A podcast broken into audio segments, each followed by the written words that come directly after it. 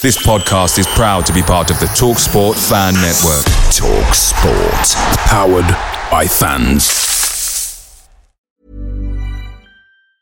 And there it is. That's as good as it gets on this stage. Nissan Townstar EV strikes again. It's an unstoppable van. Unstoppable. Look, Just fantastic. You can actually see the ProPilot technology in action. Effortless parallel parking. It moves with all the confidence that comes with a five-year warranty. And with a bench full of all-star van experts, there's real strength in depth here. That's all-star quality. Search Nissan Townstar EV and visit your local all-star van centre to see for yourself. Terms and conditions apply. Five years or 100,000 miles, whichever comes first. ProPilot is an advanced driver assist technology. Driver's responsibility to stay alert, drive safely, and control vehicle at all times. The Talksport Fan Network is proudly supported by McDelivery, bringing you the food you love. McDelivery brings a top tier lineup of food right to your door. No matter the result, you'll always be winning with McDelivery. So the only thing left to say is, you in?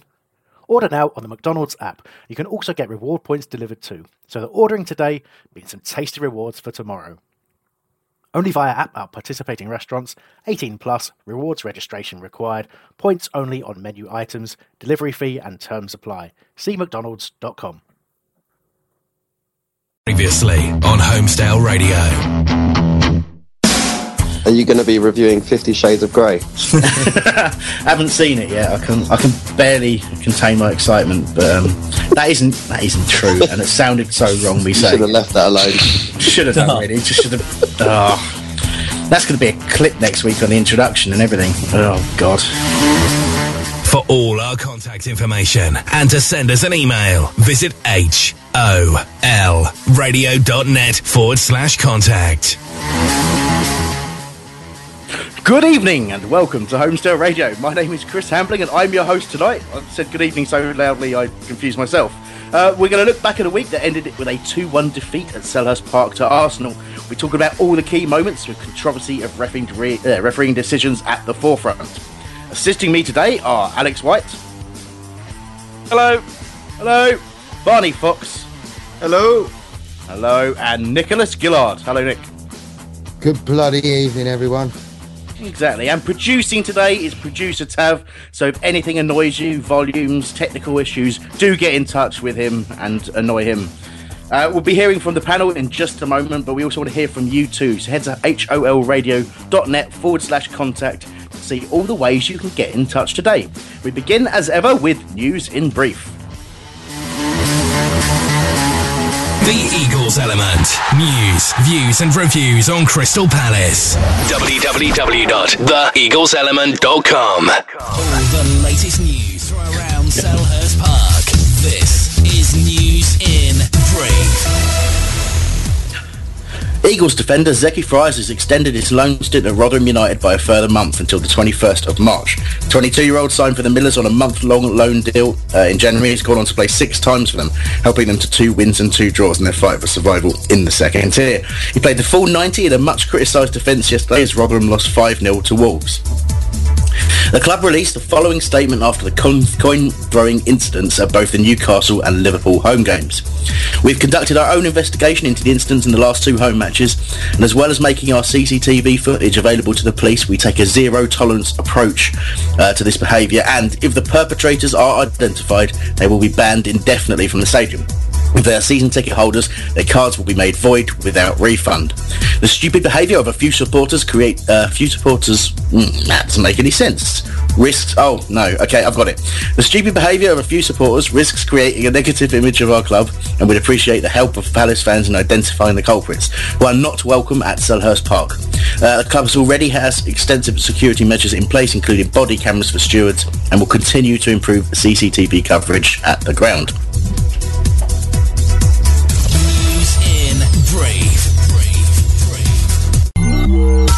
Touch with the show. All of our contact details can be found at holradio.net forward slash contact. Hey, welcome back from all of that. And um, yeah, well, I, I think I should say up front that um, I, I was obviously due to go to the game, season ticket holder, go to every single game. Um, and yesterday, I I basically had a pretty heavy Friday night and uh, managed to oversleep and actually miss this one. But I did watch it on a stream online, so I'll be um, I'll be giving that view. and I'm pretty sure you were there, weren't you, Nick? I was there too. Yes, I was bloody fuming. I've never been so angry at a football match my whole flipping life. It, I um, still ain't over it. I tell you. No, right. Uh, uh, the reason I bring this up straight away and give give that to a point because I got that impression from I know I was talking to Albert during the game and he was there as well and he was absolutely livid. Where myself and Mikey had been talking about it and, and we're we're just um we were you know we were praising how well we were playing and saying how unlucky we were and almost watching it with a smile on our faces. But it seemed to be much more intense. Is that fair? Uh, at the ground. Yeah, because uh, Clattenburg, I, I, I don't want to get us banned from the airwaves. I, I, Yeah. I don't want to get us banned. The, the bloke's a, uh, I, I, he's a cund, C U N D, a cund, the the child friendly version. Uh, the the bloke has stitched it up so many times. Clattenburg, according to a Santi Eagle in the chat room, holradio.net slash chat. Um, yeah, I mean the the penalty decision. Either way, it's one of those. But the offside, I was dead in line with it, and the linesman, abs- absolutely, and it's always Clattenburg, always him, absolutely. Uh, the, the stand, the stand. I wanted some. Wanted to bring this up later on anyway, but it's a good a time to talk about it as any. The, the standard of refereeing in this country, uh, just from an observational point of view, it seems to be absolutely plummeting over the last couple of seasons. I've done it because we've done it because we're in the Premier League and we're we're seeing it more often. But I mean, the the, the Chelsea game yesterday. I don't know what your thoughts on that were, but watching what happened, you had you had Ashley Barnes kicking. Can't remember. Well, kicking Ivanovic first of all, and not not getting even a foul given against him, and then obviously going in with a leg breaking challenge, an absolutely appalling challenge uh, at Matic, and it's Matic who gets sent off, and Barnes doesn't get a card. You know, and Martin Atkinson was the referee in that game, and he's an incredibly experienced referee. And you just go through all, and again, you, people might not like uh, Jose Mourinho, but if you look at all the points he brought up, he was absolutely right, and it's it, it was scandalous in that game. And you know, we're we're a small club, and when we, we keep seeing this big club mentality, but even a big club's getting shit decisions now. Sorry, language. But um, I heard a sound from Alex White there. Go on.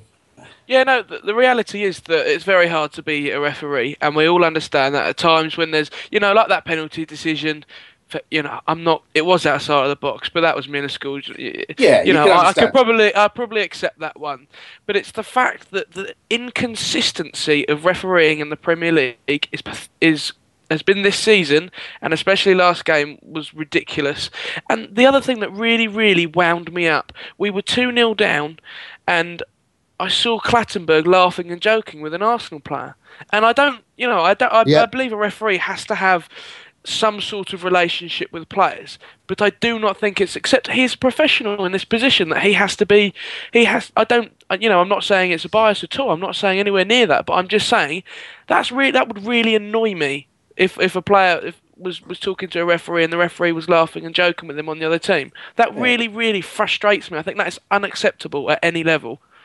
Uh, Nick, or on, you you jump in, and I'll go. a bit Yeah, because uh, when they came out after half time, the, an Arsenal official, I don't know who it was, one of the coaching staff, It was had his Steve arm around Bolsnick. Clat- Oh no, yeah, it was Steve He- Bold he when they came out had the his- tunnel. Yeah, I saw it. They were laughing, they were joking, and th- there shouldn't be any of that. The, the, the, referee should be a stern cunt with a D and should not talk to the players. And if he does talk to them, he says number 25, not their first names. No, we're going down the pub later. It is absolutely shocking. And, and just one conspiracy thing, I put it out on Twitter yesterday just as a bit of a devil's advocate. But much as I agree with what um, our banners from the HF are saying about Premier Greed and, and Pig's Nose in the Trough, I don't actually think it's doing us any favours in the long run because I think somebody in the Premier League at HQ is going to say, let's get this lot out. We don't like what they're saying. I don't know. Maybe I'm being They've long, they've, they've conspiratorial. long, I've, I've long since gone back on about that conspiracy anytime we're anywhere near the top division. I think it's probably linked with the fact we could normally get relegated. But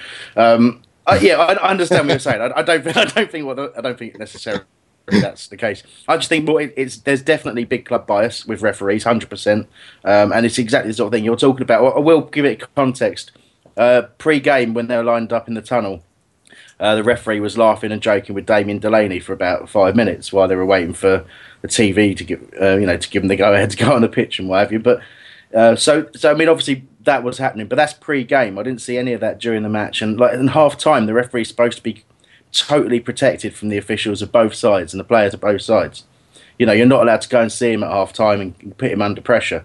So for him to walk out on the pitch laughing and joking with the Arsenal uh, staff, it's it's you know it's a, it's a lot to handle. It really is, and you know it's the dominant point of the game, isn't it? Because there are two bad decisions, and like Alex says, the the penalty you can understand what it's given. I thought it's a, a penalty the first time I saw it, but the, the, the offside, there's no real excuse for it. Even the offside, though, Chris, you know, you look at the linesman there as opposed to the referee for me. The, the lino is in line with that, and how he doesn't see that is is Sunday League. If I'm brutally honest, that was you know that was when I'm standing there Sunday League as a manager going, it it wasn't even remotely close to get away with that. You couldn't have even cheated to give that. That was that was awful. But the, the biggest thing for Clattenburg was just it was so inconsistent, and it's consistently inconsistent. If you, there was one, Mon, how Monreal didn't get booked at least oh, six Oh, yeah. times during that game. That clip on Wilf, if that was through on goal and Wilf had gone down, that would have been a red card. So why is it not even at least a booking down the wing? It's just because Wilf carried on and took the advantage. That's not a reason not to book him. The Coquelin one, if that was one, you know, we've made challenges. I can't remember who got booked for us, but players got booked for us in exactly the same challenges an Arsenal player would make and wouldn't get booked. The one that Coquelin did. That's unacceptable. The referee has to safeguard the players, and he did not safeguard the player with that Coquelin one. No, you're absolutely right, Alex. The the, Mm. the he's, he's kicked it's Campbell, isn't it? He's kicked Campbell in the chest for his pretty much one of the first things he's done in the game. You if you kick a player in the chest, you get booked. That's pretty that's pretty basic stuff, isn't it? Um, but yeah, you're right. There, there was there was an inconsistency in how, in how people were booked. There was the type of fouls that were being done. Like you say, Monreal was a great one to pick out because it was this, he was doing snide, nasty little fouls after the ball had gone. And, Cynical. and lots of yeah, cynical, tripping people up just to slow things down. And it's that's okay. That's part of football. But you get you punish people for it, and usually they'll share it around the team. But he got Yeah. to do it all because the referee refused to punish him. Uh, Barney, you haven't said an awful lot. You've been a bit quiet. Go on, weigh in on this debate before we move it on and get some uh, some chat comments and stuff. Well, I have to admit, you know, I just think there, there gets to there's going to be a point where it just gets stupid, and uh, actually, I, I I fully believe that it's you know I think what Gus is saying is absolutely right. I'm, I'm sure there is backhanders in the Premier League. Christ, it's a billion dollar business. You know, they can I just to- very quick? Can I just very quickly say the views of Barnaby Fox are, the, are his own views and not that of Holmesdale Radio. Well, let, us just be honest about it. And, and, uh, and if they wanted to do something about it, they could do, couldn't they? You know, we quickly introduced the goal line technology as soon as we can, as soon as they could. You know, yes, the penalty was to I. I called it when I was watching it, and I called it, and I said that is, and I put my and I held my head low, and I went, "Oh God, we've just given away a penalty." Watching it back, Yeah. you can't get it. The, the refs need some help, actually, and actually, they just need to go, yes, no, it is or it isn't. They're human at the end of the day. And I, yeah, Clattenburg always, he's got an ego, he's got an attitude. We always know this. He doesn't like Palace, I know that. Let's just cut to the chase. Let's just give him some help, and then they got no excuse, have they? Really? Because we'll have this Can I- conversation in five years' time if it doesn't get sorted out. Can I Uh, can I come in there with the with the help bit?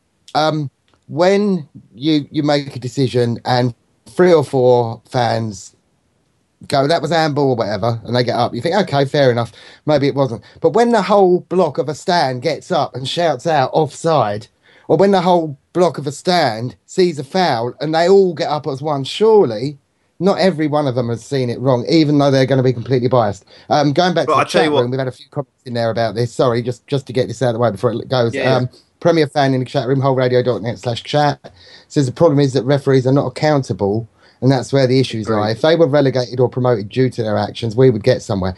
Talking about Absolutely. relegation They are. and promotion.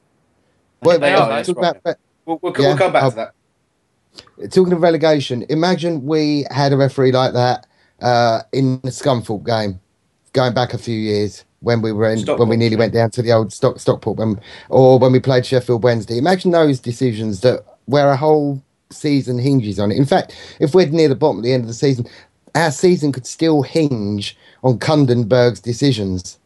Secondly, naked golf could- guy Yeah. uh, wonders does the FA grade their officials?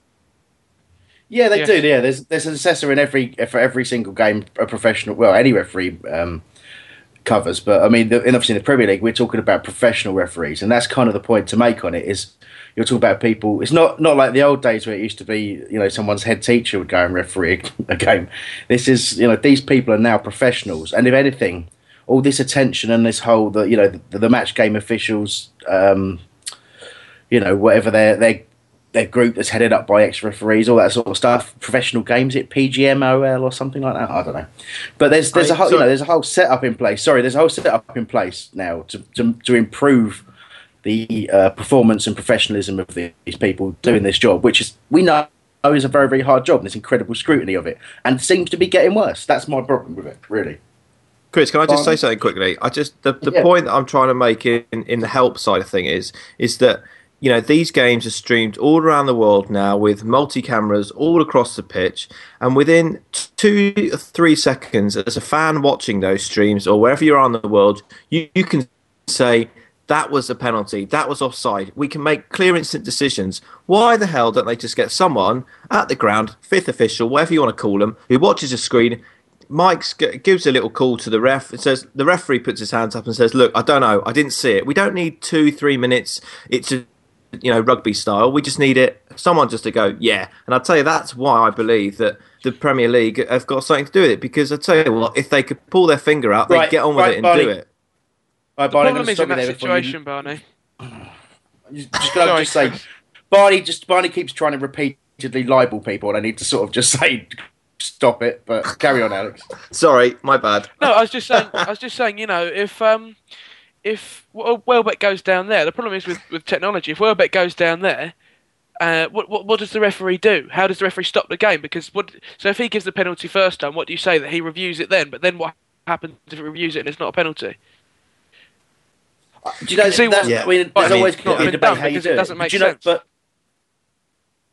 but I mean, look, Yeah. the thing. Look how long it took goal line technology to come in. You know, it, it's it's it's a difficult thing to implement, and it needs a lot of thought. Because I mean, if you go to uh, go to another sport very quickly, cricket, there are still decisions in cricket where they refer to you know the Hawkeye system that people will just still disagree with. Do you know? And there's still there's still you know there's still moments where they have to give the benefit of the doubt, even with technology. So you've got to be sure that you're eliminating any doubt. And and I don't know. I mean, I kind of almost want to accept football has mistakes, but the trouble is it. It's, it's exactly what you're saying, Alex. It's the inconsistency of these errors. You know, it's if it really was this whole thing, if it all balances itself out, it'd be great. But it, it doesn't. It really doesn't. It's it's the human element, if you like. You almost need robot referees, don't you? Um, but it, I, no, it's it's going to be a never-ending debate. And you know what? When you're on the when you're on the positive side of things, it's funny. Nick brings up Stockport. Uh, David Hopkin handballed it, and he ran up to the the goal that Dougie scored to keep us from going down. You know, so proper referee. And we had a player fouled in the run up to their free kick, that's- their penalty. Mm. So, do you know that's it? That's what it's. But that's it, isn't it? It's moments are do hinge on things like that, and sometimes it's it's someone not doing their job that actually benefits your club. You know, f- well, almost forever for us, isn't it? So it's a, it's a strange one to talk about, um, and it, it will keep going. But when you, I think we're also frustrated by it because we've just come off the back of a performance where we've played really incredibly well. And I bet you, I, I might be wrong in this, but I, I bet all of you, same as me, when you saw the lineup of that game, thought did not think we would be playing anywhere near that well. Hangeland was dropped after impressing in the last two games for, for Delaney, who had been struggling. Um, in midfield, we had Jason Puncheon in a sort of deep, uh, deep lying playmaker type of role where he was an absolute revelation. Gave him a bit of stick last week um, uh, for his performance out wide. I thought he was excellent when he came in, the, uh, came in, in into the middle, started in the middle, and he was absolutely superb. Head and shoulders best player on the pitch in my view. I, Uh, I, but I look, didn't go on, let's see have- punching. I didn't see Puncheon. I thought you were talking about Paul Scholes that we had playing central midfield. yeah, exactly. You know, He just was- ran the show. wow. Cross between Scholes Wow. and Gerrard. It was unbelievable. What a player. Two twice like against that Newcastle, he did it, and he did it again. Ah, it shows the quality. It shows that technically he was the best player on our side on that pitch. It on, does. on the pitch. But but going back to the, the decision to drop Hangeland, uh, what do you think that was? Was it just purely because of the pace Arsenal have? Do you think, Alex? Yeah, I was quite surprised. I was at the press conference in the week, and something that Pardew sort of highlighted and spoke about was was our threat at set pieces because Arsenal this year have been very poor from set pieces. Um, so I thought he was going to go with Hangeland just to say, look, you know, if one man's going to score from a, or at least get an assist from a corner, it's going to be him, isn't it? Um, so I was quite surprised, but uh, yeah, I, I, I think it has to be the pace of, of your Welbecks and, and your Sanchez's and people like that that Delaney Uh, has an extra yard on Hangeland, I suppose. Well done for pluralising uh, Welbeck's and Hangl and Sanchez's. I enjoyed that. that. It's Nick, one of Nick's favourite things. Sorry, Nick. Um, I think we, There was there was somebody on the radio last week pluralising band names. You've got your Oasis's and your Stone Roses. it really, really crashed. Um, can we um, very very quickly actually, Nick, return to just to round off the comments on the. Um, I think it's a couple Yeah, yeah, there's- the chat room, maybe. There's there's been uh, much amusement over the hashtag CUND in the in the chat room. Um, Lions five fifty. It's blinding this, and it would really work. It'd liven up the game, and I'd definitely watch more live games on telly if I had me remote control. I think refs watch should be set up with a taser-like device, and every time they fuck up, they get zapped via Twitter. Hashtag Zapdicond. Like it. That is magnificent work. Well done, Lions. Just to um, just to gloss over the swearing and stuff. I'll, um, on on uh, Twitter, we've got uh, Russ Hubbard got in touch and said eight thousand Wilf before a card says it all. Uh, Paul at the Wild Sea says he laughed his ass off when uh, Ospina pretended to be injured and was fuming, at, Oh, and uh, obviously saying the referee laughed, whereas um, obviously Paul was quite rightly fuming, fu- fuming, fuming, and he's hashtagged hashtag Krappenberg as well, which is good of him. Uh, Colin Squires said big club bias. Has been, I don't know if we said this earlier. Big club bias has been there the whole time. Been following football forty five years. Um, and also, and he also made the point of uh, refs should be made to come out and speak after the game to uh, to the Didn't press. say Managers have to. Wasn't there a Didn't little, wasn't there a little spell where some a couple actually did that? Maybe a couple Yeah. of years ago now. I don't think they're allowed to do it anymore, though. No, No. I think you're right, Alex. They're not. it was it was good to um you know it was i think it was i found it interesting to hear why they made the, the decisions but you can imagine that it, it seems to be another one of those closed shop things isn't it when an absolutely horrible decision is made they do tend to they get relegated for a game or two don't they down to a division where you know and then those poor They people end have up to put Oxford up with versus Cambridge. Or, yeah you know, exactly any other League Two scrap. why, why, did, why did you pick those two alex I don't know because I was. because you're was posh No, it's because I was thinking of who's at the top of League Two, and then where's a Oh. Palace League in League Yeah. Two. Just two things at the top of my head: Appiah and Kaikai. Obviously, it's just quick. It's just on the spot, Chris. You got to make do. all right that's, that's And I'm slightly posh. yeah you're very posh But you sound like Russell Brand. Well, this is According to my yeah. Can we do a Twitter poll? Do I or do I not sound like Russell Brand? This is a lie. alex you're not verbose enough anyway i'll stop now He'll have to look up that word. Oh, anyway, I'm just I'm, I've amused myself. Um, so look, let's talk a little bit more about Puncheon then. Um, where where had that performance? eh, well, no, that performance had almost been hinted at, hadn't it, the week before, um, against when he when he moved inside Liverpool. But can we? I suppose my question is, can he can he stay there? Because it's almost something that we'd missed, isn't it? Someone pulling the strings back there. Um, can he? Could he sit alongside, say, Jedinak and, and play that role? Would you realistically drop Ledley or? You know, move McArthur about or something like that to accommodate it. What, what do you think, Nick? I think he, he played very well. We had much amusement over the phrase "punch him in the hole" yesterday, and it's Puncheon in the hole, and a bit of a mishearing. We, we were wondering what that would involve, punching somebody in the hole. um, I thought he played very well. A, a few people accusing him of being lazy, but I think um, I think he's he's better suited there. I, I really do. I I think he, he runs with the ball. He, he slows down when he needs to. He's picking out the passes well. A couple of times I think he should have had a shot when he started running across the edge of the box. Um, however, he's he seems to be getting better week on week. In my humble. Yeah, I mean, my moan about him last week was more that because he had a first half where I just found him frustrating out wide. And I've said it before. The, I, I think he's a tremendous footballer, but he has. Um, and we talked about there might be reasons for it, tactical reasons why he slows the game down uh, from out wide. But I don't think that's what we need out wide. But all of a sudden, you put you put everything he's got in the centre, and he sees more of the ball. He's got more space. He can go either direction, and, and he sees passes that other people don't as well. I, I thought it was really good, and particularly the second half as well. He just it was really nice to see him kick on in the second half from a good performance in the first forty five. So, uh, yeah, it was it was it was incredible, really. I think, but um, well, and you know, Pardew said he's always going to have a place in his team, so maybe that's going to be his place now. Uh, Barney, what what did you make of it? I don't know if you're generally a Puncheon fan, but it was a good Oh, performance. Yeah, I think if Pu- Puncheon, I'm a big fan of Puncheon. If he can just sometimes just wind his neck in, but on the pitch, he's he's got. I'll tell you what I like about Jason Puncheon is that when it all gets a bit angst at the ground and everybody sort of panicking a little bit. You know, he, he, kind of brings a little bit of calmness to everything and sort of gets the ball and and just maybe has a little think about where it's going to go. And uh, maybe that's that. Maybe that's experience. I think that's what it's called. Um, but he played lovely, really well. It's sort of that sweeping sort of role where he was sort of going back and forth, picking the ball up, having to think about where it's going, and just sort of you know getting around a few of the younger players and saying, right, come on, don't panic. Let's just let's we know how we we know we can go forward. We know we can get goals.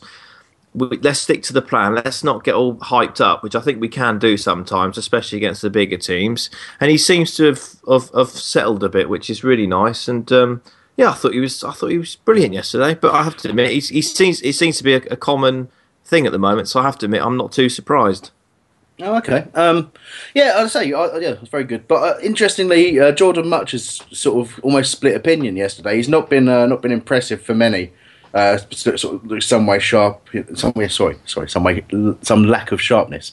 I really struggled there to speak. Hmm. Uh, but but yeah, in that match, he I thought he did actually a fair few things right, and it was a difficult, it was a different role. He wasn't really playing the Chamakh role ahead of ahead of Puncheon and um, and Ledley. He, he, kind of he was sort of dropping a bit deeper and just trying to link play in a di- in a different way, and plenty of energy. I thought this time looked looked a little bit less lost and maybe sort of coming together a bit. But I don't know what, what side were you guys on? Um, at, well, start with you, Alex. In terms of Mutch, was he someone who, who sort of stuck out for you, or was he poor again? Uh, I've always tried to sort of defend the signing, but I just it, it didn't work for me. I think uh, it's strange to see players playing out of position again, though. That's for me, that's not Jordan Mutch's natural position, sort of playing that deep. So uh, in ways, it's it's hard to judge, but you can also see he's a player that hasn't played much football. Um, and it's it's the question that we about Papa Souaré as well. Do you do we have the time? Do we can we afford to bed these players in now? Can, you know what? What's our relegation chance? Can we afford to bed them in now? He just he looked off the pace. He, he still again looks slightly like he's carrying a bit too much timber. I, I just didn't think I would have gone with Guedioura. I don't know he wasn't on the bench, but again I just think that's a perfect option. Really, I, I just I didn't get why he started, but Pardew is obviously a, a big fan of him. Nick, yeah, I was. I was umming and ahhing about Mutch yesterday, and the fact that we've we've got to bed these players in, and perhaps Arsenal is the best game to bed them in because, you know, we don't give ourselves a Scooby of winning those games. Although I thought we could have done yesterday, and uh, I felt the same with Souaré. I'm sure we'll come on to him, but you know, his first 15 minutes were absolute pants, and then he then he really turned it on. So it was good that Mutch got that game time in in a really competitive match, and I'd rather him get 90 minutes in a game like that and maybe not do as well as he could do in a game we're probably going to lose than be a, a, a, poor cog in a machine against a team that we need to beat. Yeah, that's fair. Uh, just picking up in, uh, um, yeah, I know. Why did you laugh at the end of that? Is it because you realised because it was I, the I, worst, and I was coming up with really crap analogies, and I just kept going and going and going. and I didn't stop. Was it I obvious? Should have stopped. You should have stopped. Was it obvious that I'd switched off and then didn't know what to say? Yes. That's going on the nice. highlight reel. Highlight reel of the season. That one. Um, Lions in the chat room says, sorry, it's all Lions tonight, but he's, he's speaking the most sense in there. Mutch will be on the wing in the hole once he gets fit. It's his quality that will benefit from, especially with regards to final ball. It's way better than what Punk, Charlotte, or Wilf currently provide. Controversial because I thought um, Bolasie was putting some decent crosses in yesterday at last. Well, well, the reason that Mutch the reason Mutch wanted to leave Queen's Park Rangers was because he was being played out wide. So I'm not sure Pardew sees him in that position, but we'll see. He said something about being played as the num a number eight midfielder, which I suppose is box to box, I guess. Mm. Um, sort of midfield general, if you like. Anyway, picking up on a, on a few tweets. Um, Lucy said that she's been championing Punch for months. All right, you know, go on about it. Um, no, Norbert's. Uh, I know Tav's been asking um, which players impressed um, the listeners. Uh, Norbert's got in touch and said Muzza. Uh, Doug Tibbets has got in touch and said Muzza and Yannick, and we'll, we'll, come to that sort of those impact subs a little bit later on. And Ben Fleury's got in touch saying, des- despite disagreeing with Pardew's first team uh, choice, I thought uh, the team played great, great in both halves, and that was the most pleasing thing for me. I have to say, was the fact that it was a, it was genuinely ninety minutes of very very good play uh, which you could argue two two moments of switching off, which were controversial refereeing decisions anyway, uh, did cost us. But talking about that first moment of switching off, it, it's it's Papa Souaré, and obviously he's having having to try and get used to the pace of the Premier League. And very early on, it was evident that he's still trying to do that. It, it was just a loose touch, and Welbeck was on him in a flash. And I have to say, I mean, he got he gets a lot of stick, but I I think Danny Welbeck's an excellent player. I really do.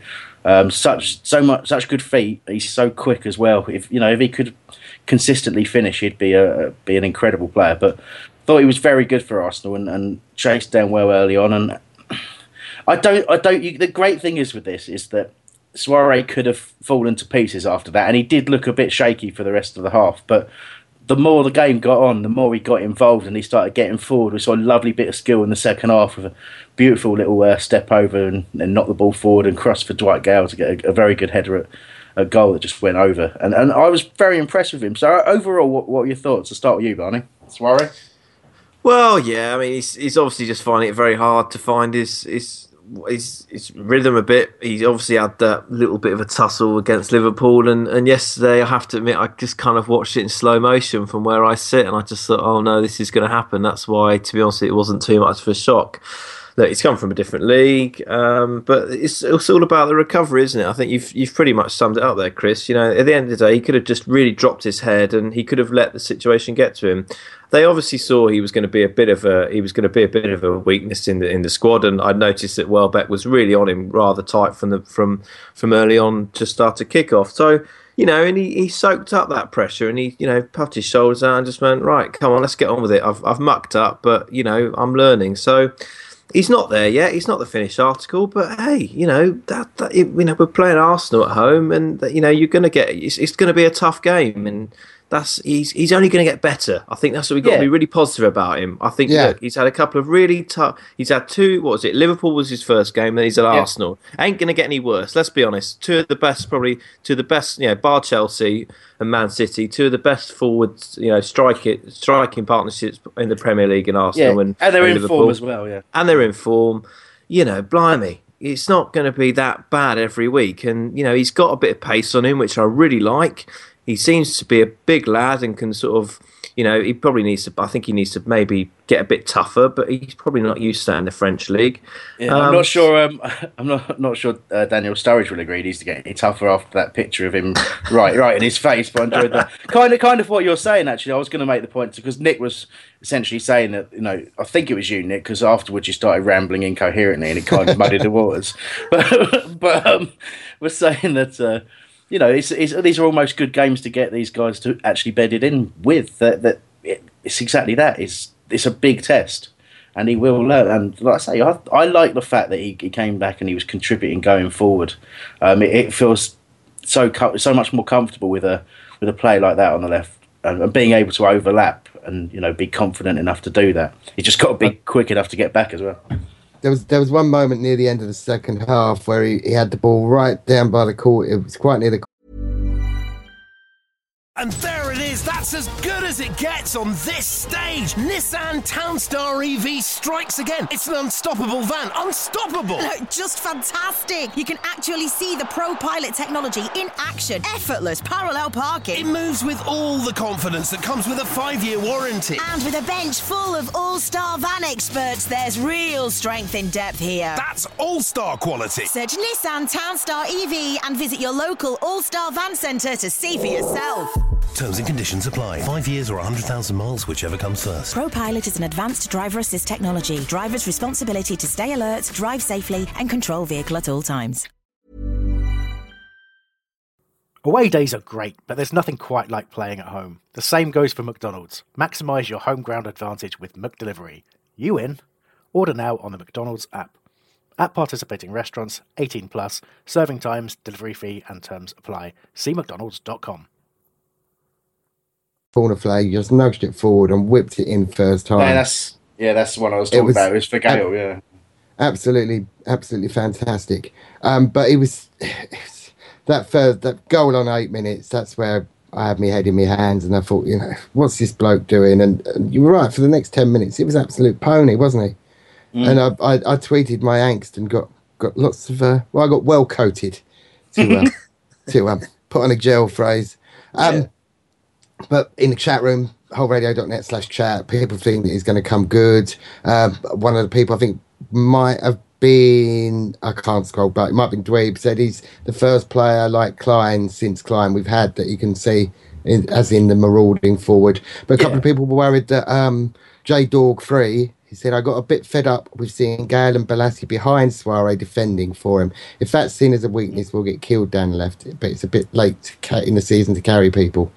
Yeah, I, I, I can kind of see the argument there. It, it is a bit different when you have got a, a full back that that goes past the winger, um, and it, it does give a bit of responsibility for, for both Gayle and Bolasie, depending on which one's playing on the left. Is right, but if that if the system's set up to do that, then that's fine. If, if he's contributing, if he's putting in a good cross, let's let's put it this way: his crossing for Gayle was what, probably the best cross of the game. Um, Yeah. Bolasie, put, but Bolasie put a couple of decent left-footed balls in himself, to be honest, but the the one in the one in from Souaré was absolutely it was just a peach. So if he can get forward and do that, and and he can get covered, that's that's fine by me.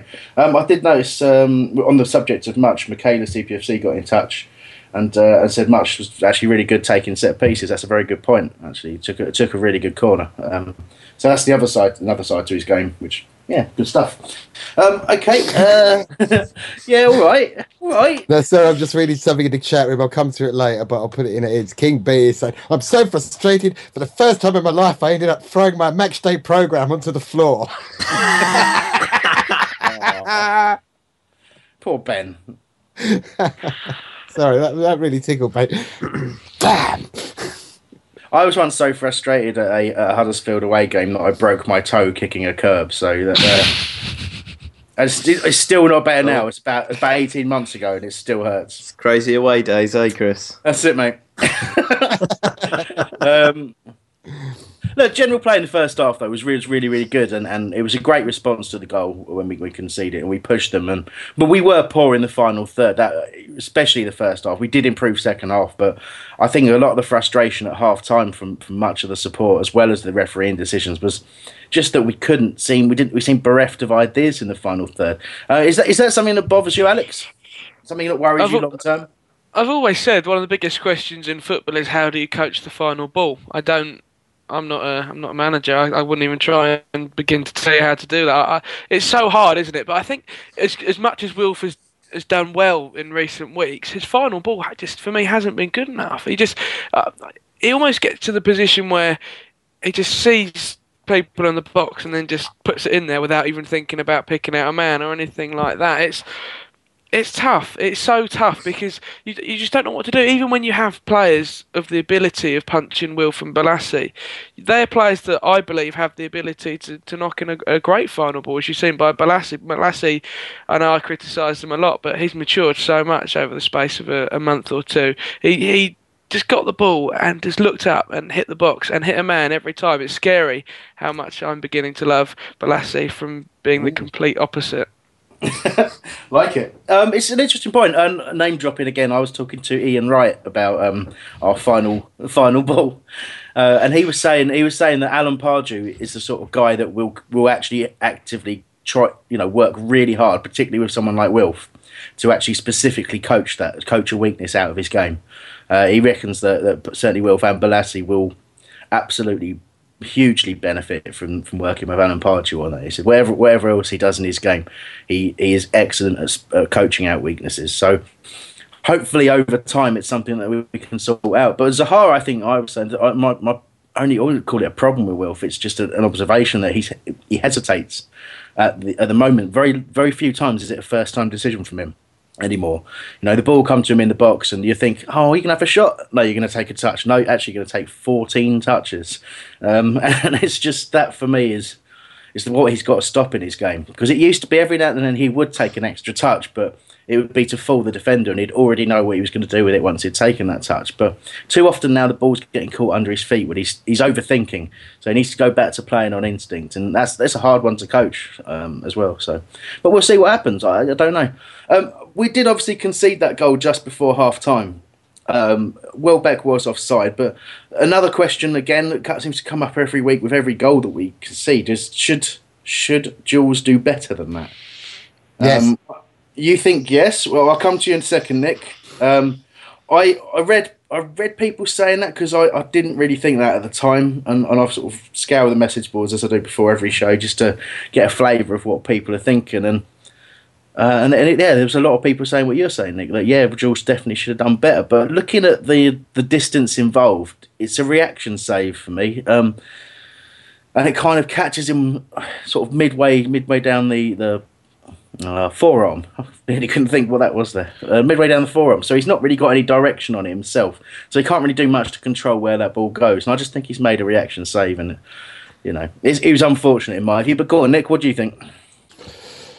Yeah, he's got to be trying to getting it, hitting it out, punching the bloody thing, just getting it out as far as he can. Do you know what I mean? And it, yeah, it was a good save, but he's, he's got to get it as far away from the goal as possible. And I don't think he did that. Mm. Alex, score view? Yeah, it's it's everything for me for Jules though. It's it's the distribution. The distribution at this level. I I don't know if it's one of those things that's sort of deteriorating out of his game as he gets older, but he can't seem to kick the ball over the halfway line anymore, and and that and that's something that Hennessy is so good at. But then again, you don't have the reaction saves that that Speroni that Speroni makes that Hennessy could do. It's it's it's such a hard call to make, and I think it would upset the the dressing room massively if you were to change that. So I wouldn't necessarily change it, but equally, I think the Liverpool game and this game, Jules probably could have done a bit more to put it out into into the wrong areas, um, and rather than the right ones. Or the other way around. Well, it depends. The right area for them, the wrong area for us. All right, gonna, depends how you want to see it, doesn't it? Tomato, tomato. Good answer. uh, right, okay, composure back. Um, Zaha, funny enough, I thought in the second half, Zaha got in a very, very similar position to Welbeck, but on the other side of the box. Still laughing. Um, and uh, yeah, and hesitated and didn't shoot. So there, you know, so we didn't actually get the chance to see if there'd be a ricochet. One of our players put away. Stop laughing, Alex. It's unprofessional. Um, in the second half, I, have summed it up as basically all Palace. Um, but until I think until Fraser Campbell got injured, and we'll have a little chat about Campbell in a second. Before he got injured, I, I thought we we did again still lack any ideas. But as soon as Bolasie came on, he gave us that extra dimension. But it wasn't until uh, Murray and um, Ameobi, in fact, came on the pitch that we actually had a presence in the middle. Uh, it, that's I suppose that's the difficulty in selection. Um, but but first of all, well, Barney, I'll start with you. Campbell obviously went off injured, and again, you'll get people saying blessing in disguise and all that. So, what did you think of Campbell's performance, first of all? Um, th- uh, yeah, are you hear me? Oh, yeah, who was that yeah. shouting? Right, okay. It's me. Um, right, I mean, oh, it's, uh, I'm, I'm, I need to word this correctly because I'm, I'm getting myself into trouble this evening anyway. Um, Not many, Benny. look, um, I, I, I tell you what, Campbell just reminds me of you know a few of our past players where he tries his best, but I just I just don't think he's he's quite got it at the moment. And it Harsh. was well, I, exactly. I, that's I'm trying not to get myself in too much trouble. Was he was good at holding the ball yesterday, and to be honest, that probably that probably worked well for us in the first half because he, he you know it, it kept, at least kept the ball up there. The substitution was was probably a little late in my eyes, but you know. Um, I, I think. Oh, where am I going with this? Well, well, it, well it, was it was a forced it was a forced sub anyway, wasn't it? Go on, Alex. Exactly. You, you and me, Alex. You called it. You called it harsh. Um, so, what was your view on Campbell's performance? Uh, I, I, thought first half he was excellent. I thought he did everything that, that Palace fans slate him for. We, we, you know, he chased everything down. He tried to run the channels. But what I don't understand is I don't, I don't get what people expect him to do. The lad's what five foot five, playing up front on his own with nobody even near to him. I just I don't I don't believe Gayle can do it. I don't believe Campbell can do it because they shouldn't be playing up front on their own. And I just think it, it kind of I it kind of points out because he's not creating because he's not effectively not doing anything, because he's trying to do this role on his own you know, it gives people an excuse to kind of to kind of slate him. I just I just don't get how you can play him up front on his own. And I guess we were limited without Sanogo and and Murray hasn't proved much in the Premier League. And to be fair, Campbell's played in the Premier League for the last five six years and and has yeah. scored goals. I think I think Fraser Campbell is a Premier League striker, but not standing up front on his own with you know, with no one, no one around him. I just think it's yeah. harsh to criticise that. I can't, I don't know what more to expect from him in that in that well, role. Gayle's done it and, and hasn't done anything better. Exactly, and what we've what we've all talked about before is is the key thing of getting the midfielder that, that's going to break into the box, which is usually Chamakh when fit, getting up alongside that striker to give him support, isn't it? Um, and obviously that's not been happening with Mutch in there. Um, and, and yeah, so but what we did see, obviously, was that when when Campbell went off, um, we we did get the change. Bolasie Gayle went central, did get a header on, you know, just off target. But other than that, again, still struggled and, until till your man Glenn came on the pitch. And uh, like I say, Ameobi as well. We'll have a chat about him in a sec. But um, it seemed to be after the game that Pardew was saying that Campbell's injury now gives Murray this opportunity because obviously good, within a minute he's got a goal and well, I don't know how long he was on the pitch, but uh, might have been 10 minutes or so, but a goal and, and pretty much near, you know, as near to a goal as you can get without it being one, um, you know, with two chances. It was it was terrific. But funny thing for me is it, it's him who blocks Zaha's shot because that's Zaha's goal all the way. Yeah. Murray, Mur- yeah. Murray just takes a lovely touch to take it out of the air and put it in himself. But, um, but yeah, good poacher, good poaching instincts, I guess. But, um, it's good, it's a good finish, wasn't it? It was, you know, first of all, we we put pressure on them, and all of a sudden we've got people in there who can finish. So, um, and, and he's and he's and he's a great threat in the air as well. Uh, go on, let, us let's let's take the opportunity to, to talk about Glenn Murray without Alex saying anything for a bit. Well, without Alex saying anything, somebody in the chat room has said, "Can we get can we get Alex one of them Kundenberg watches?" via Twitter so we can just press the button and give him a shot when he goes on too much. He wants him to try it. Um, what difference it made when Murray came on? And Know he's not the fastest, but he's got a footballing brain. And he knows where to be at the right time, even if it is blocking Wilf's shots. And why didn't we play like that, like we did in the last four minutes for the last 20 minutes? Because we were on top of them. Arsenal were, were on oh. the rack, weren't they, completely? Absolutely yeah. on the rack. And we've got these wingers. Yeah. We've got these wingers that can get the ball in. We've, we've got Bolasie getting the ball in. We've got Wilf getting the ball in. We didn't have the people in the middle to header it in. And in well, until we did when we came on. Just on Pardew's substitutions, hasn't he been making blinding subs compared to Mr. Warnock? I know he, he may have difficulty yeah. picking a first 11. But the substitutions have been in. I think he's made one bad sub, and I can't even remember what. He's gone out of my mind now. But he's getting very, very good at making tactical substitutions. But Murray, what a yeah. difference he made. A couple of times he held the ball up, and I can't remember who it was against, but it was one of the, the bigger Arsenal lads. And he just managed to take three steps back and just keep control of the ball while kind of bobbling it on his head before laying it off. It was just unbelievable. It, the, the bloke's a footballing genius. Yeah, okay, brilliant. All right. You, you went well, you went more Alex than Alex goes, but um, yeah. okay.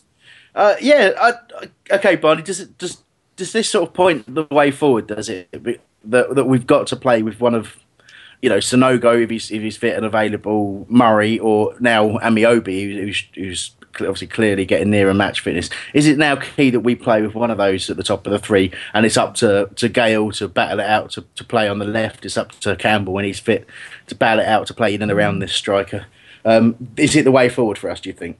Well, I think the way forward is getting balls in the boxes, good balls in the boxes, where someone can get something on it. You, you're going to have always more chance of getting the goal, uh, getting the ball in the back of the net if the ball is in a good place within the box. Now, what Bolasie brought on when he came on yesterday was he brought on some great crosses. Blimey, those, I mean, those crosses that he was putting into Murray were just fantastic. They were right in the goalkeeper's vision you know what you then get is you get the, the goalkeepers and the and the defenders almost talking to each other saying are you taking it? Am i taking it? You're questioning their team. So what it brings out is it, it, it makes them it forces the other side to make a decision. When you've got a big lad up there someone like murray a poacher let's call him he can, you know, get that feel of, of, what's going on, and he can get his foot on it. He can get his head on it. You, you know, you're putting pressure on the side. You're putting pressure on their defence. Is what I really like about Glenn Murray is that he just sort of goes almost sod it. Right, let's just get in the box. Let's just ruffle it up a bit. Let's ruffle up their their defenders. And I tell you what, the big teams don't like that at all. They don't like it, especially when they're when they're not of their own ground. Yeah, they don't like it up them, eh, Nick? They don't. Um, they don't like it up them. they don't like um, it up them. I'm going to come. I will talk to you in a moment, Alex, about Murray because I know you're itching to, and we've, we've even seen the hashtag Alex knows a minute ago from uh, Mark Bonici there. So, uh, but Nick, very quickly, you want to talk about people leaving before Glenn scored? It's it's their prerogative, in it. But I did have a little chuckle to myself when you can imagine all these people scrambling back up the steps of the Holmesdale to get back in and see what all the fuss is about.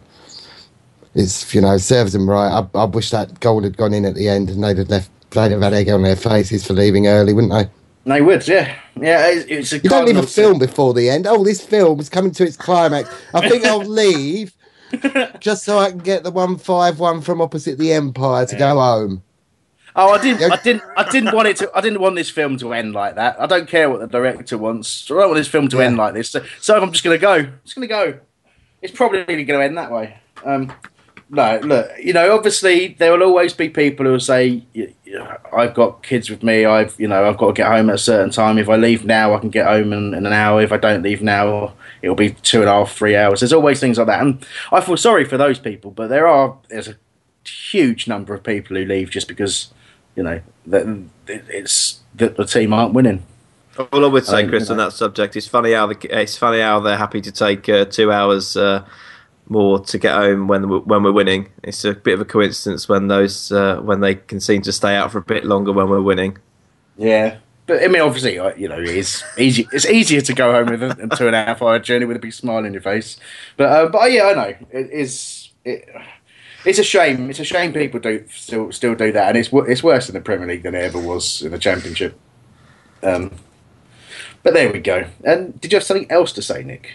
I missed one of the moments of footballing history because my mother made us leave Palace versus Fulham in the 70s earlier, and I missed George Best getting sent off. And that is why I will never ever leave a game early, unless we're getting beat by the the Scunthorpe Block 4 1 at home.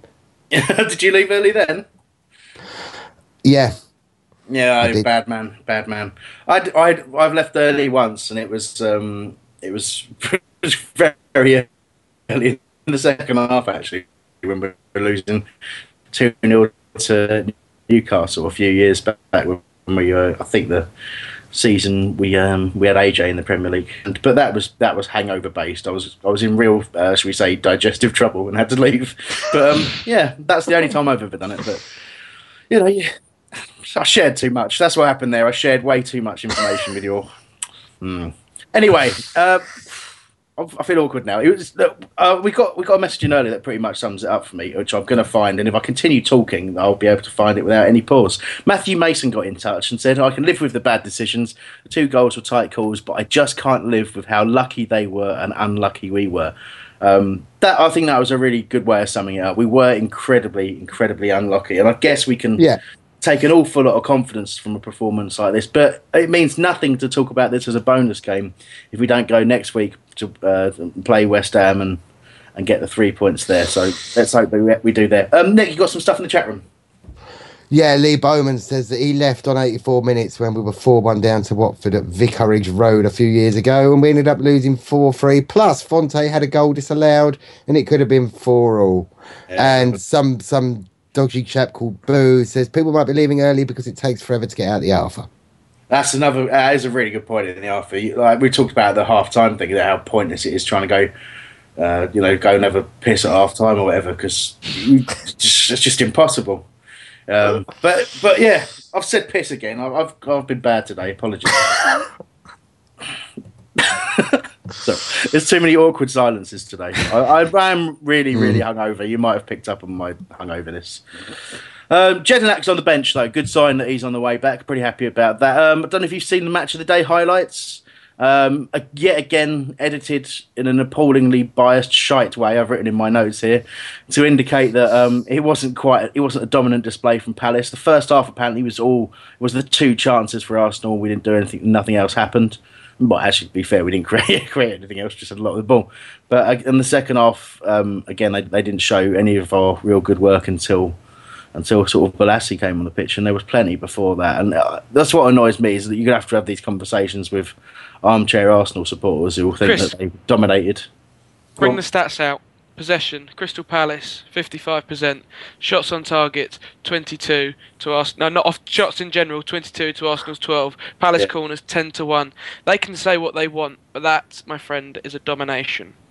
Have you ever seen us uh, play a uh, what you what I to call them big four, but you know you know what I mean? A, one of the big the top six it is now, wherever it is now. Play a team of that standard at Selhurst Park and absolutely dominate them like that. Forget the result. We never have possession. We never have more possession than the other team. We I can't. We've had it. We've had it three times this season. That's all been under Pardew, but we didn't have it at all last year. And then to have it against Arsenal, a, team that um, is so renowned for being fantastic on the ball and, and dominating sides, we proved a point. We proved a point that we can compete and, and even better these sides. Yeah, and that's. I mean, again, I hope that that, that, that gives the belief in because Pardew's been saying that since he walked in the door. He wants he wants us to take the game to these teams. He wants us to believe in, uh, you know, he wants the team to believe in the possession and uh, that they can have. And it's so good to see that he's got. He's, he can prove it now. He can say, "Look what you did. Okay, you didn't win the game, but that, in, in effect, that wasn't even your fault. That was, you know, Clattenburg almost scored those goals himself." As um, some some got in touch to say that Alex Johnston said uh, his forward review was Palace one, Clattenburg two. Um, you know what I mean? It's, it, it, really, it, really is. It really is like that. But again, um, like I say, I, I, felt that the the big club bias, or you know, even extends to the flipping highlights on uh, on TV. It just does my head in. Um, it was man of the match. We've, I suppose we were going to say Jason Puncheon, aren't we? But any any other views and any other um, people worth mentioning? You think? Silence. My man of the match. Um, first half was Campbell. I thought. Mm-hmm. Um, second half for me was Bolasie. Um, man who ruined the match, Kundenberg. You're really pushing that one. Uh, any anyone? I thought Joe Ledley. I thought Joe Ledley was fantastic. Actually, I thought he yeah. uh, more and more week on week he's stepping up into that that role that, that perhaps Jedinak occupies usually, and I thought he was excellently defensively going forward, chased everything backwards, forwards. I thought he was fantastic. All right, and uh, anything for you to add, Barney? And if not, um, what did you think of Ward's performance? Back to um, his best. What's, sorry, Alex, Alex answered it for you. yeah. Say that again, mate back to his best. Yeah, I thought it was great. Uh, well, yeah. Um, man of the match. Um, this is a weird one for me because because I thought Arsenal was so appalling. Um, I thought possibly that they had two standout characters that really held the game together. So, as a kind of a pity vote, I would probably actually say someone like uh, you know, someone like Ozil who actually held their team together. I think if he wasn't just, on the pitch, you've just come on Holmesdale Radio and given an Arsenal player. No, no, no, no. I haven't, I haven't given. no, no, no, no, no. You've missed that. You've, I didn't say he was the man of the match. I said as a as a as a feeling sorry for them. Right. That's uh, what so I, for the man of the yeah. match though. Right. Let me let me finish. Man of the match for me. Jesus You're on the Christ. edge tonight, Barney. You are Think, on the edge. I, am push, I'm just, sometimes, Alex, you just got to push it to the next level, mate. Um, but I will agree with you with Ledley. I thought Ledley was was was um, was totally on it. Just a solid performance yesterday, and just again, just spread a little bit of calmness through the squad, which is what I always like to see. Um, I'd, um, God, I'd, hang on, I'd I need to go over that moment. Give us a second, Chris. No, I'm just going to say, look, I, I, think I know what Barney was tr- was trying to say, but um, if, if any of you do want to sack him, sack him for what he just did, uh, as much as we might, might have to sack him for the libel earlier in the show, uh, do let us know. We've got some uh, some chats from man of the matches, Nick. Yeah, I'll pick him out. Naked Golf Guy 99 said punch. Um, Hansi, not Zaha, Coach Matt, Bolasie. Hansi, I thought Zaha first half destroyed Monreal. A quick game, Bolasie, Lions 550. I thought Ward played well uh, and changed the game. And Dweeb got to say, oh no, Dweeb's talking nonsense about something else. King B, Bolasie, J Dog Free, Ledley, but Dann and Delaney were good. DJ Shores says Yannick and Lions 550. Yep. Zaha put a great shift in. I'll try not to do you voices, voices again, kids. Sorry. Brilliant. Well done, Nick what the hell is going on today? Um, Zaha is a, is a, very good shout as well. Actually, I thought he had, other than that final ball, he had a uh, pretty pretty terrific game. Um, Matt, uh, the farm bankers, got in touch and said Arsenal were not important, but give Palace some credit. We worked really really hard.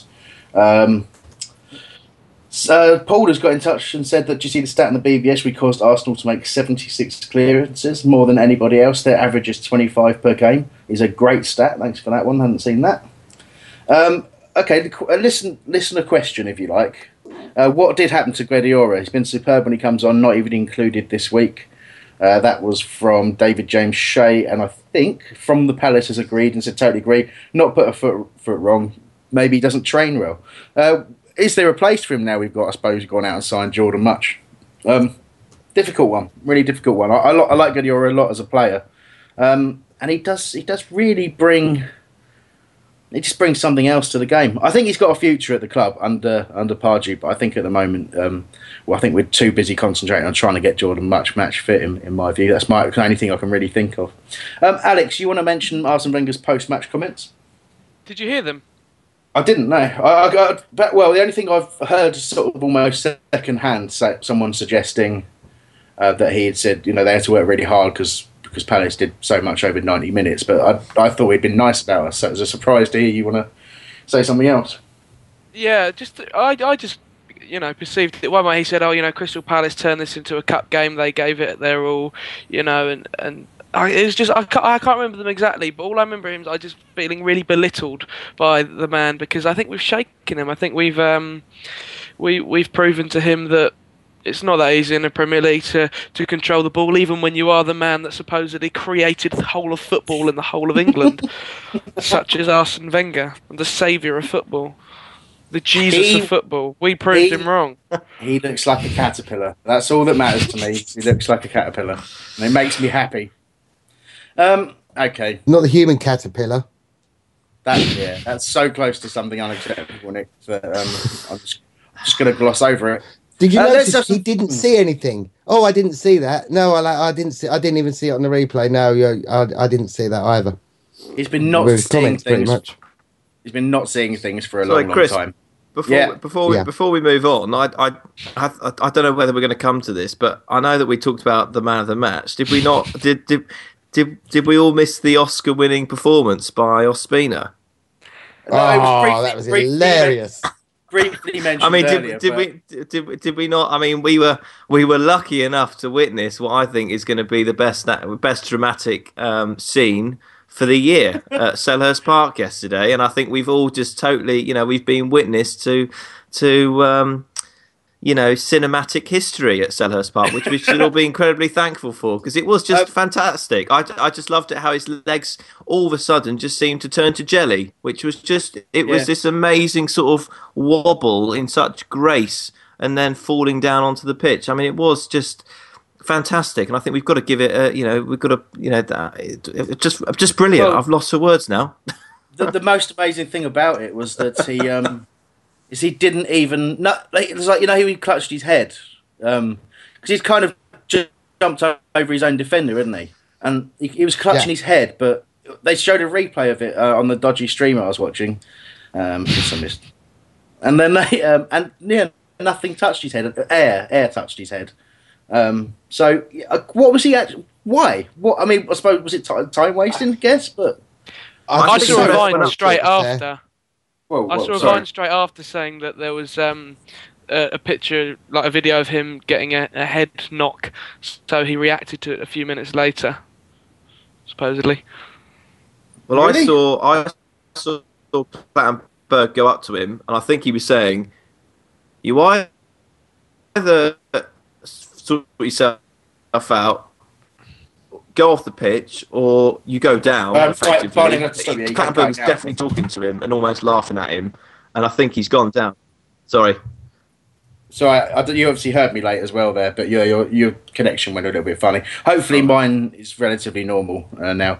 It's probably settled down now, but um, oh yeah. Anyway, look, let's let's get some quick forward forward reviews. I'll just pick a few out. Uh, Tim Blaze said, "Give Murray a start."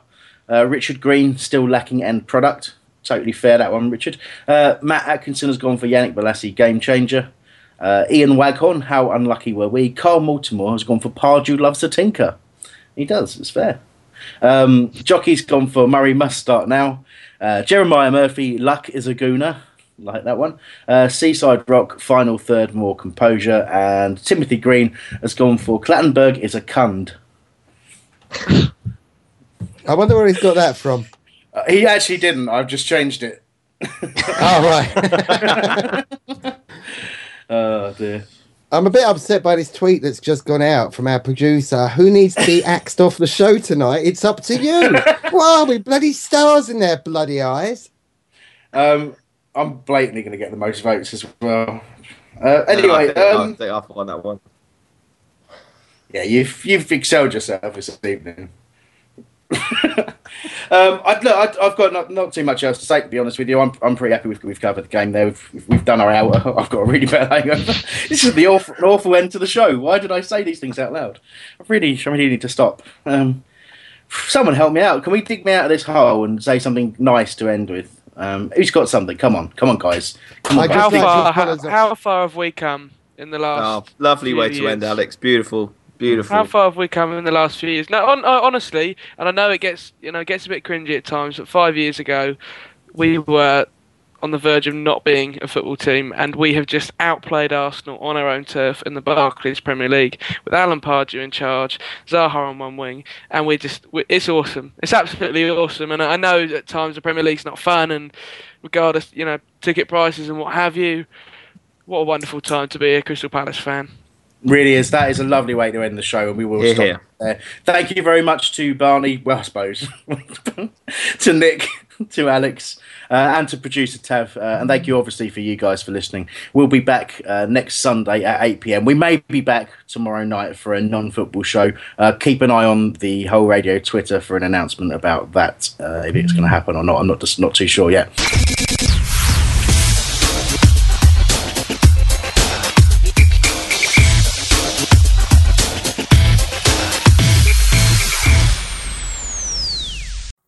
It's the 90th minute.